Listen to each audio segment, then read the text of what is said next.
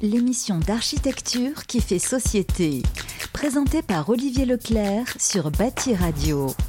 Bonjour, bonjour, bienvenue dans ce hors-série spécial biennale d'architecture et de paysages d'Île-de-France pour parler de l'architecture de demain. Nous avons voulu interroger des étudiants, ceux qui construiront la ville dans 20 ans. Nous sommes au cœur de l'exposition Visible-Invisible dans la nef de l'école d'architecture de Versailles, euh, plus particulièrement autour d'un potager illuminé par un puissant éclairage artificiel. Alors nous avons le plaisir de parler avec aujourd'hui Hugo Merki. Bonjour Hugo. Bonjour. Vous vous attaquez à la question minière et l'impact des sites post-industriels sur le paysage. Face à ce réchauffement climatique euh, et ses causes, notre rapport à la nature est remis en question. Les paysages sont détruits tandis que d'autres émergent de l'exploitation humaine. Après le passage de l'industrie et des catastrophes, ce sont de nouveaux territoires en nombre grandissant qui forment un nouvel horizon pour l'architecture. Alors que faire euh, de ces paysages dévastés? Bah, C'est une, très grande question et un, domaine d'étude qui s'intéresse à, répondre à ces questions, c'est l'écologie politique. Et c'est le biais euh, par, lequel je rentre dans, ce sujet euh, tel qu'il m'a été enseigné à l'école. Donc l'écologie politique, c'est un, champ d'étude qui vise à tracer des parallèles, enfin des liens entre des questions sociétales, économiques et, euh, politiques et euh, l'impact qu'elles ont sur l'environnement. Et donc, euh, c'est un champ d'étude qui est très lié à l'architecture, puisqu'elle se retrouve à devoir composer avec les, territoires qui sont transformés par, par ces différentes décisions. Et, donc, c'est un domaine qui est assez proche de l'action politique, et, mais qui a quand même beaucoup de, de bases théoriques, puisqu'il s'articule beaucoup autour des questions de réchauffement climatique et d'inégalité sociale. Donc, ils sont à la fois des endroits où on doit beaucoup lutter sur le terrain et aussi en même temps avoir des, des questions de sciences sociales, sciences humaines, sciences, euh, sciences dures aussi pour, euh, pour expliciter toutes ces questions-là. Et une des questions euh, majeures de, ce champ d'études auquel je m'intéresse en particulier dans, mon diplôme, avec une autre étudiante qui s'appelle Caroline Husson, c'est celle du rapport de l'humain à l'environnement et en, en s'extirpant des définitions un peu classiques de ce qu'on appelle nature aujourd'hui. Et, et, donc pour ça, on part du travail d'un chercheur américain qui s'appelle William Cronon, qui, euh, qui essaye de justement essayer de sortir de ces questions de, un peu classiques de définition de la nature, comme quoi la nature intervient là où l'humain n'est pas. Et donc euh, lui, la grille de lecture qu'il propose, c'est euh, de voir la nature selon son rapport à l'exploitation humaine. Et donc en suivant cette lecture-là, il, en découle deux, types de nature. Une première nature qui est relativement touchée par l'homme, donc c'est le peu de forêts primaires qui restent sur Terre, certains déserts, encore que beaucoup sont encore touchés pour des questions pétrolières, de réseaux, etc. Euh, le pôle Nord aussi, même si, encore une fois, euh, il est aussi exploité. Donc en fait, il y a très peu de première nature qui restent aujourd'hui et euh, qui, après, suivant un gradient, s'amène vers une deuxième nature qui est celle exploitée par l'homme. Donc en fait, ça peut être des, exploitations qui prennent des formes variées. Ça peut être bah, des champs, des, vignes, et puis ça peut aussi être des stations pétrolières. Et un objet auquel on s'intéresse beaucoup, la mine, qui est très, très lié à ces questions-là, puisqu'il y a une transformation massive du territoire, étant donné qu'il y a et l'excavation et euh, les résidus de cette excavation qui ensuite sont stockés à proximité de la mine et qui forment, qui forment des, montagnes artificielles en fait. Et donc tous ces paysages euh, dévastés sont possiblement, on peut les reconquérir euh, pour en faire d'autres paysages? Alors en fait, ils ne sont, pas forcément tous dévastés. C'est qu'il y, y, en a beaucoup qui sont un peu standards. Enfin voilà, un champ, c'est aussi une nature exploitée de façon douce si on veut, pauvre en biodiversité certes, mais voilà, ça, a des mm. enjeux qui sont intéressants pour euh, manger par exemple. Mais euh, pour beaucoup, effectivement, c'est des, des, questions qui sont assez lourdes. Enfin, ça, ça, rejoint la question de l'architecture extractive en fait. Dès qu'on a besoin d'extraire des matériaux, de la pierre, euh, du, ou du sable pour, pour les questions de, de béton ou bien si on en a besoin aussi pour les énergies, pour les, les matériaux qu'on construit de façon chimique. tout ça, c'est des, choses qui nécessitent des extractions et euh,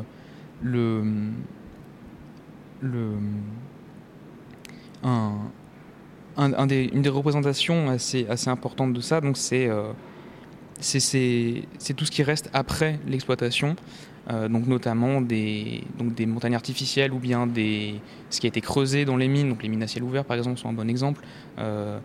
Et, en fait, tout ça, effectivement, c'est des territoires qui sont particuliers parce que euh, pour, euh, pour en parler, en fait, il faut, il faut euh, aller vers un autre concept d'une autre chercheuse qui s'appelle Anna Singh, qui, elle, parle de troisième nature en suivant les, concepts de Cronon. qui dit en fait qu'après le passage de l'homme et l'exploitation, il y a des moments où les industries changent, se délocalisent, les filons exploités se, se tarissent, et donc à partir de là, on se retrouve avec des territoires qui sont toujours là, mais sur lesquels l'exploitation n'est plus là. Et donc elle, elle parle de troisième nature, et donc d'une nature post-industrielle, qui est aussi différent de la reconversion industrielle, qui forme un autre paysage que j'ai moins exploré. Et, euh, et, donc à savoir ce qu'on en fait, euh, bah, précisément, c'est un peu la question que, que, je me pose avec cette autre étudiante. Et, euh, donc on, s'intéresse précisément plus particulièrement aux, questions des montagnes artificielles, puisqu'elles sont assez emblématiques de ces territoires qui restent là après l'exploitation et qui, par leur dimension assez conséquente, euh, appellent à, des projets, des interventions, euh, hmm. ou, euh, ou, justement à pas de projet, mais il faut y réfléchir. Alors, s'attaquer à des paysages de ce type, est-ce que c'est pas une situation un peu explosive? Enfin, je parle surtout d'un point de vue social et, et, voir public, citoyen. Euh, on a tous en mémoire les, sites Céveso, mais surtout les contraintes liées, enfin les catastrophes liées à la pollution des sols, aux nappes phréatiques. Donc vous touchez quand même un, un point qui est assez sensible. Tout à fait, ouais. Euh, en fait, c'est, il faut se dire que ces paysages-là, qu'on le veuille ou non, enfin en fait, on le veut euh, peut-être euh, inconsciemment, mais en fait, on les produit par nos modes de consommation. Euh, les mines de lithium, elles se font pas toutes seules, elles se font pour avoir des batteries. Les stations pétrolières se font pour avoir du carburant. Donc, c'est lié à nos modes de vie. Et étant donné les, courbes actuelles, disons, que suivent les différentes parties du monde, en fait, ce genre de paysages, ils vont il va y en avoir de plus en plus sur des surfaces de plus en plus grandes. Les mines que, nous on traite, c'est des mines qui on, traite du bassin minier euh, dans le Nord-Pas-de-Calais qui s'est beaucoup étendu, qui aujourd'hui n'est plus n'est plus franchement en activité, mais qui, a pris une part conséquente et qui euh, aujourd'hui a laissé beaucoup de stigmates. Euh, Caroline, elle parle d'une montagne artificielle qui, se construit sur une mine de charbon qui est toujours en expansion en Allemagne. Donc oui, effectivement, c'est des questions qui sont en tout cas très d'actualité, qui le seront d'autant plus dans les années à venir. Et effectivement, c'est des, problématiques euh, assez, sensibles parce que oui, les sols sont très pollués, il y a souvent peu de biodiversité, quoique parfois on en trouve justement des surprenantes. Euh, et c'est en ça qu'on rejoint des questions de troisième nature où il n'y a pas simplement un territoire désolé, mais parfois des, des, choses qui surgissent de, ça. Donc euh, dans, dans les terrils du Nord-Pas-de-Calais, on trouve les sols lézards du Nord-Pas-de-Calais, parce que c'est des endroits qui sont particulièrement chauds. Euh, Natsing, elle prend l'exemple d'une forêt dans l'Oregon qui a été cultivée uniquement pour ses pins, je crois, et qui du coup maintenant produit des champignons particulièrement euh, rares à foison et qui permet donc à des travailleurs euh, clandestins de, de gagner leur vie. Donc il y a des richesses qui émergent de ça, il y a aussi beaucoup de problématiques. Et en, tous les cas, euh, c'est pas non plus des plaies ouvertes, mais en fait pour certains, ça l'est. Des, questions de mine, euh, il y, a les, y a de l'eau qui peut être très polluée parce qu'elle passe, euh, elle rejoint des cours d'eau. Donc quand la pluie passe, on récupère notamment de, l'arsenic, je crois, dans beaucoup de mines de, certains métaux qui servent à, filtrer. Et, puis même sur un impact paysager, bah là, cette grande mine, cette grande mine pardon, près, de, près de Cologne ou bien la montagne que je traite en Finlande, c'est des, des, montagnes qui peuvent faire 40, 400 mètres euh, et qui euh, se, se, voient à l'horizon, qui, sont, qui ont une influence bah voilà, sur, sur l'eau, sur les animaux qui viennent ici. Donc ouais, il faut, il faut, il faut les traiter. Donc euh, peut-être on peut voir. Mmh. Et alors justement, c'est étonnant parce que votre génération d'architectes euh, a l'air de, de, de, quelque sorte un peu culpabiliser de toutes les erreurs de, de, vos, de vos parents, de vos aînés. Euh, et est-ce que vous avez quelque part euh, l'envie ou l'intention de réparer un peu ces erreurs euh, comme si voilà ça a été fait, on a fait du mal à la planète. Aujourd'hui, mmh. vous vous êtes là pour réparer tout ça? je ne pense pas qu'il y ait vraiment de culpabilité à proprement parler. C'est en fait ça rejoint un peu le, cette question de, du nombre de territoires grandissants, c'est qu'en fait qu'on le veuille ou non, qu'on s'en sente coupable ou non, dans tous les cas, ces territoires, ils sont là et donc il faut en faire quelque chose. Euh, moi, je me sens pas particulièrement responsable de ce que mes parents ont fait. Par contre, je me sens responsable de ce que moi je fais, inconsciemment ou pas. Enfin, les micros dans lesquels on parle, le téléphone que j'ai dans la poche. Voilà, c'est des choses qui participent aussi euh, à construire ce contre quoi je me bats. Donc, euh, c'est aussi une question personnelle de voir comment est-ce qu'on essaye d'aligner son mode de vie à sa déontologie. Mais après, c'est c'est pareil, en fait, on ne fait pas vraiment du mal à la planète, on fait du mal à, des espèces et à de la biodiversité. La, planète, enfin, c'est quelque mm. chose qui se dit beaucoup, elle se porte très bien. C'est le, problème, c'est ceux qui vivent à sa surface. Euh, la, question de, de, réparer les erreurs, oui, il y, y a, quand même ça, ne serait-ce que euh, au-delà de la question humaine, aussi de d'autres espèces, que ce soit les animaux, euh, les, végétaux.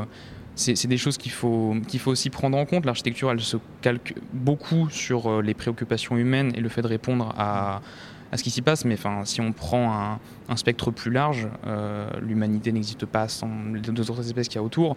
Donc il faut aussi prendre, prendre à bas le corps les, les sujets qui les concernent.